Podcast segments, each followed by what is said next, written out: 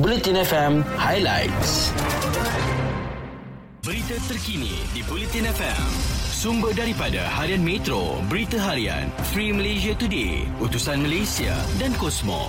Keputusan kerajaan menangguhkan umrah disifatkan amat berat untuk diambil tetapi diteruskan demi kepentingan orang awam susulan ancaman varian baru COVID-19 iaitu Omicron.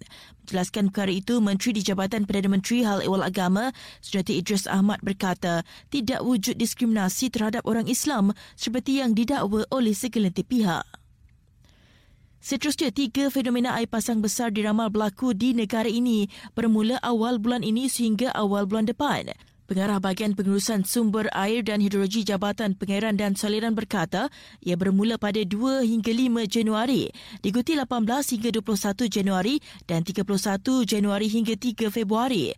Beliau berkata paras air laut yang tinggi sekaligus menjadi faktor berlakunya banjir air pasang besar.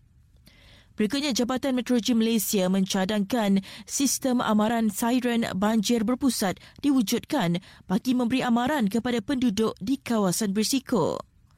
Beralih ke perkembangan lain, mayat reput ditemui di pantai kampung Mengabang Panjang, Batu Rakit di Kuala Nerus pagi semalam.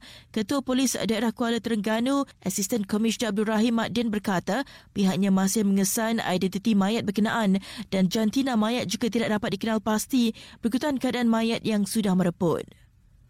Dan sebelum sukan, salurkan bantuan anda kepada mangsa-mangsa banjir melalui akaun Maybank Tabung Bencana NSTP Media Prima dengan nombor akaun 5141 0532 0757. Berita sukan di Bulletin FM. Saham pemain sayap kebangsaan Safir Rasid terus menunjukkan trend menaik dengan dia diletakkan tanda harga sebanyak 1.5 juta ringgit Malaysia.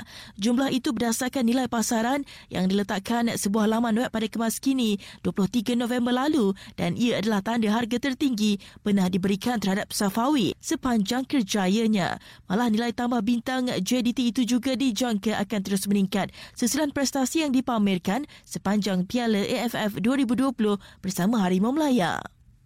Beralih ke perkembangan badminton, kajian lebih awal terhadap kekuatan lawan menjadi fokus utama bagi pengarah pembangunan remaja Persatuan Badminton Malaysia, Datuk Mispun Sidi, dalam usaha untuk mencapai lebih banyak kejayaan pada beberapa kejohanan utama tahun ini. Kem remaja mempunyai beberapa kejohanan yang bakal disertai bagi kempen 2022 dengan tumpuan utama terarah kepada kejohanan dunia remaja di Spanyol dari 24 hingga 30 Oktober ini. Malah dengan itu sekian berita terkini. Muat turun aplikasi Audio Plus menerusi App Store atau Play Store dan ikmati pelbagai ciri menarik yang disediakan termasuklah notifikasi waktu solat dan arah kiblat.